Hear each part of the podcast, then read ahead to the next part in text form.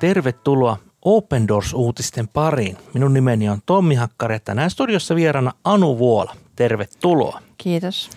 Tiesitkö, että joka kahdeksas kristy kokee vakavaa vainoa, eli yhteensä 340 miljoonaa kristittyä kokee vainoa vain sen takia, että he uskovat Jeesukseen. Tässä ohjelmassa haluamme antaa heille äänen ja kerromme heidän tarinoitaan. Tänään meidän tarinamme sijoittuu Eritreaan. Ole hyvä. Vuonna 2002 Eritrean hallitus sääti lain, jolla kiellettiin kaikki uskonnollinen toiminta sunni-islamin sekä ortodoksisen katolisen ja luterilaisen kirkon ulkopuolella. Tuhannet kristityt ovat joutuneet vankilaan uhmattuaan tätä lakia. Kolmekymppinen Shiden tuli uskoon myöhäisinä teinivuosinaan tietäen Kristuksen seuraamiseen liittyvät riskit. Muutamia vuosia myöhemmin hän jäi kiinni salaisessa ylistyskokouksessa ja joutui pidätetyksi 40 muun kanssa. Kymmenen vuoden vankeusaikansa Shiden vietti kolmessa eri vankilassa. Niissä hän joutui kärsimään äärimmäisistä lämpötiloista, sellien ripulia aiheuttavasta viemäröinnistä sekä ivallisista kommenteista, joiden mukaan kärsimys loppuisi, jos hän vain kieltäisi uskonsa. Siihen Siden ei suostunut ja joutui siksi usein eristysselliin. Se oli kokonsa ja tunnelmansa puolesta enemmän ruumisarkku kuin selli. Siden niin sanotusti vapautettiin lyhyeksi aikaa suorittamaan asevelvollisuutta, mutta vakojien löydettyä hänen hallustaan raamatun osia hänet lähetettiin jälleen eristykseen kolmeksi kuukaudeksi. Sinä aikana hän ei tavannut ketään. Kerran päivässä oven luukusta ilmestyi kuppi teetä ja pala leipää. Siden mietti, tiesikö kukaan hänen edes olevan elossa. Lisäksi häntä vaivasi tieto siitä, että jotkut hänen ystävistään olivat onnistuneet pakenemaan ja ylittämään Eritrean rajan. Sitten Siden lähetettiin kotiin yllättäen ja ilman selityksiä. Hänen perheensä riemuitsi paluusta, mutta huomasi pian jonkin olevan vialla. Kaiken fyysisen ja henkisen kidutuksen vuoksi Siden oli vankilasta päästyään murtunut mies. Palatessaan hän oli hyvin laiha ja änkytti, Shidenin äiti kertoo. Shidenin oli vaikea hyväksyä, että hän oli jäänyt paljosta paitsi koulutuksesta, urasta, avioliitosta ja isyydestä. Menetyksistä tuli hänelle niin suuri taakka, että perhe pelkäsi pahinta. Hänen veljensä John kertoo, Sidenin vapauduttua huomasimme hänen muuttuvan päivä päivältä.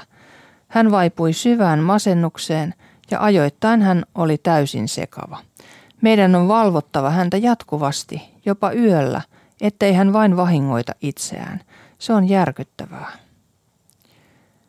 Veli itki Shidenin kerrottua hänelle asioita, joita hän oli vankeudessa kokenut. Niistä kuuleminen auttoi Johnia ymmärtämään nuoremman veljensä tunnekuohuja ja vihaa, joita seurasi toivottomuus, jolloin Siden vain nukkui useita päiviä. Seurakunnalla ei ole juurikaan voimavaroja Shidenin kaltaisten pitkäaikaisvankien vapautuksen jälkeiseen erityistukeen, koska suuri osa resursseista käytetään vankien ja heidän perheittensä tukemiseen vankeuden aikana. Tuhannet muut ovat Shidenin kanssa samassa vaikeassa tilanteessa. Shidenin äiti kertoi hiljattain näin. Kunnia Jumalalle, lapseni voi paljon paremmin. Kun annan hänelle syötävää, hän syö. Shidenin henkinen kamppailu jatkuu kuitenkin yhä. John kertoo, että Shiden turhautuu edelleen siitä, että menetti niin paljon vankeutensa aikana ja ettei hänellä vaikuta olevan mahdollisuuksia rakentaa antoisaa elämää. Joskus hän luovuttaa. Hän kokee itsensä erittäin yksinäiseksi, John sanoo. John yrittää rohkaista Shideniä sanomalla, Jumala vahvistaa sinua. Hän on täällä, älä luovuta. Olet uskon sankari ja hän palkitsee rakkautesi. Älä katso ihmiseen, kuulut Jumalalle ja yksin hän voi auttaa sinua. Laita toivosi häneen. John on toiveikas, sillä hän on nähnyt muutosta veljessään. Shiden on kertonut haluavansa palvella Herraa kuolemaansa saakka ja olla uskon sankari. Tämä erittäin traaginen kertomus Eritreasta on hyvin tyypillinen kertomus valitettavasti. Eritreahan on todella Open Doorsin World Watch-listalla sijalla kuusi, eli voidaan sanoa, että Eritrea on yksi maailman pahimmista maista elää kristittynä. Ja tämä on oikeastaan hieman itseäni aina yllättää, koska to, tosiasiahan on se, että siellä on peräti 2,5 miljoonaa kristittyä noin 5,3 miljoonan ihmisen joukosta ja, ja, ja islam ja kristinusko ovat noin puolet ja puolet. Mutta varsinainen tietenkin vainon päämoottori on, on hallinnon vainoharhaisuus, islamistinen sorto, järjestetyn rikollisuus ja korruptio ja sitten tämä meille kristityille hyvinkin synkkä teema, eli kristillisten kirkokuntien pyrkimys suojella omaa asemaansa. Niin, Tämä juttukin alkoi siitä, että vuonna 2002 määrättiin laki, että ainoastaan ortodoksit, katoliset ja luterilaiset sekä sunni-islamit saavat toimia, kaikki muu on kielletty. Ja tämä on tarkoittanut tuhansien tuhansien kristittyjen vankilatuomioita. Todella synkkää historiaa. Mm. Ja tässä mainitaan tietysti meille suomalaisillekin tuttu luterilainen kirkko, mutta jotenkin ajattelisin, että se varmasti tarkoittaa sitä, että siellä kirkon sisällä – siellä ihan voi olla aika lailla konkreettisestikin siellä seinien sisällä saa toimia, mutta mm. ei sen ulkopuolella. Että sitten ne kristityt, jotka haluaa viedä evankeliumia aktiivisesti eteenpäin, niin he kohtaa sitten tällaista, tällaista vainoa. Kyllä, ja varmasti tämä luterilainen saattaa herättää yllätyksen, mutta varmasti kyseessä tämä on Etiopian naapurimaa. Siellä on erittäin iso Mekana Jeesuskirkko ja varmasti sitä kautta tämä, tämä luterilainen kirkko on Eritreankin aikanaan silloin tullut. Mutta joka tapauksessa ongelma on syvä ja ongelma on todella vakava. Ja jos ajatellaan tämän Shidenin tarinaa, että miksi hän joutui kymmeneksi vuodeksi vankilaan, siis Suomessa murhasta saa noin 12 vuotta. Hän oli ylistyskokouksessa. Ja sitten vielä kun kuunnellaan, että millaista se vankila-aika on, että täällä sanotaan, että, että eristysselli oli kokonsa ja tulemansa puolesta enemmänkin ruumisarku kuin selli, niin voitte ymmärtää, että miten järkyttävissä olosuhteissa ihminen voi joutua olemaan. Ja tämä vielä siihen, vielä sitten tämä henkinen iva ja pilkka, että kunhan vain kielet uskosi, niin pääset täältä veke. Tämä on kyllä inhimillisesti katsottuna aivan käsittämättömän raskas kohtalo. Ja jos ajatellaan sitä, että niin kuin tässä Siden kertoo, että hänen psyykkeensä murtui siellä, että mitä kaikkea hän on menettänyt. Tämä näkökulma tästä artikkelista haluan sen nostaa, että hän on menettänyt sitä vaikka kuinka paljon. Hän on menettänyt siis koulutusmahdollisuuden, hän on, hän on menettänyt mahdollisuuden saada perhettä, jonkinlaista työtä, mahdollisuuden olla isänä. No en tietenkään tiedä, että ovatko nämä nyt ihan konkreettisesti kaikki aidosti niin kuin menettyjä, mutta ainakin ne ovat lykkääntyneet hyvin pitkästi. Ja ehkä tämän sairauden takia ne saattaa ollakin, että ne ovat menetty lopullisesti, niin kyllähän tämä hinta tuntuu inhimillisesti katsottuna aivan kohtuuttomalta. Kyllä näissä juttuja lukiessa välillä niin kuin mieleen tulee, että niin, miten tämä on mahdollista, miten, miten Jumala todella, todella sallii, mutta mikäpä me olemme häntä syyttämään. Kyllä ne on ihmiset, jotka – jotka tätä pahaa saavat aikaan. Ähm, hänenkin kohdallaan tulee esille juuri tämä, että tarvitaan tällaista henkistä tukea, traumaterapiaa. Ja tässäkin sanotaan usein, että Eritrean kaltaisessa köyhässä maassa kirkoilla ei paljon ole siihen varaa, koska kaikki aika ja raha menee siihen, että autetaan niitä, jotka ovat nyt siellä vankilassa tuetaan heidän perheitään, mutta sitten nämä ystävät, jotka vapautuvat, niin hekin tarvitsisivat siis systemaattista tukea ja apua.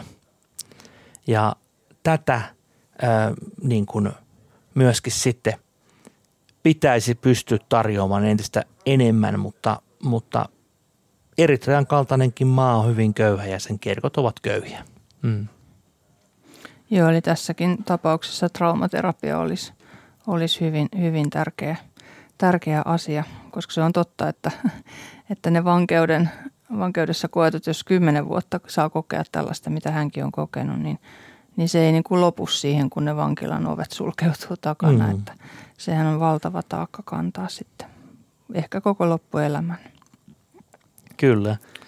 Ja tässähän juuri hän niin kuin mieti tämmöistä niin kuin kysymystä, että Siden mietti, jo kukaan hänen edes olevan elossa, niin tähän viestii siitä, että hänellä hän ei ole ollut selvästi yhteyttä esimerkiksi omaisiin, sukulaisiin, seurakunnan jäseniin, että mm, niin kuin se yksinäisyys myöskin ja toivottomuus siinä on niin kuin kyllä, kyllä aikamoinen ja, ja, ja, ja, ja niinpä, niinpä tälläkin rakkaalla veljellämme niin mieli, mieli murtuu. Ja tässähän kuvattiin myös sitä, että, että miten hän vaipuu ajoittain semmoiseen epätoivoiseen syvään masennuksen tilaan. No, me täältä Suomesta voimme, voimme totta kai rukoilla ö, tämänkin veljemme puolesta ja hänen perheen puolesta ja teemme niin nyt. Rakas taivaallinen isä, näet Sidenin ja näet hänen koko perhekuntansa. Näet, että tämän veljemme mieli on särkynyt ja pyydämme Herra, että olet hyvin lähellä häntä. Annat hänelle kuitenkin kaikesta pimeydestä huolimatta, annat hänelle sitä ajatusta, että sinä Herra haluat olla hänen lähellään ja annat hänelle elämän iloa. Ehkäpä näistä menetyistä vuosista, niin sinä voit korvata ne hänelle. Ja pyydetään Herra, että olet hänen kanssa ja koko hänen perheensä kanssa. Lisäksi tuomme nämä tuhannet kristityt, jotka tänäkin päivänä ovat Eritrean vankiloissa, jotka joutuvat kenties kokemaan samanlaisia asioita kuin Shiden. Pyydetään Herra heidän vapautumistaan ja sitä, että Herra, olet heidän kanssaan. Jeesuksen nimessä. Aamen. Niin, lisää Eritreasta voit lukea osoitteesta opendoors.fi kautta Eritrea ja samoin voit tilata itsellesi Open Doorsin ilmaisen lehden ja rukouskalenterin osoitteesta opendoors.fi kautta liity. Kiitos, että otit aikaa tutustua vainottujen kristittyjen elämään ja haastankin sinua rukoilemaan päivittäin näiden veljeä ja siskojen puolesta, jotka kärsivät välillä näinkin ankaraa vainoa kuin kertaisessa jaksossa esittelimme. Kuulemiin ja ensi viikolla uudet aiheet.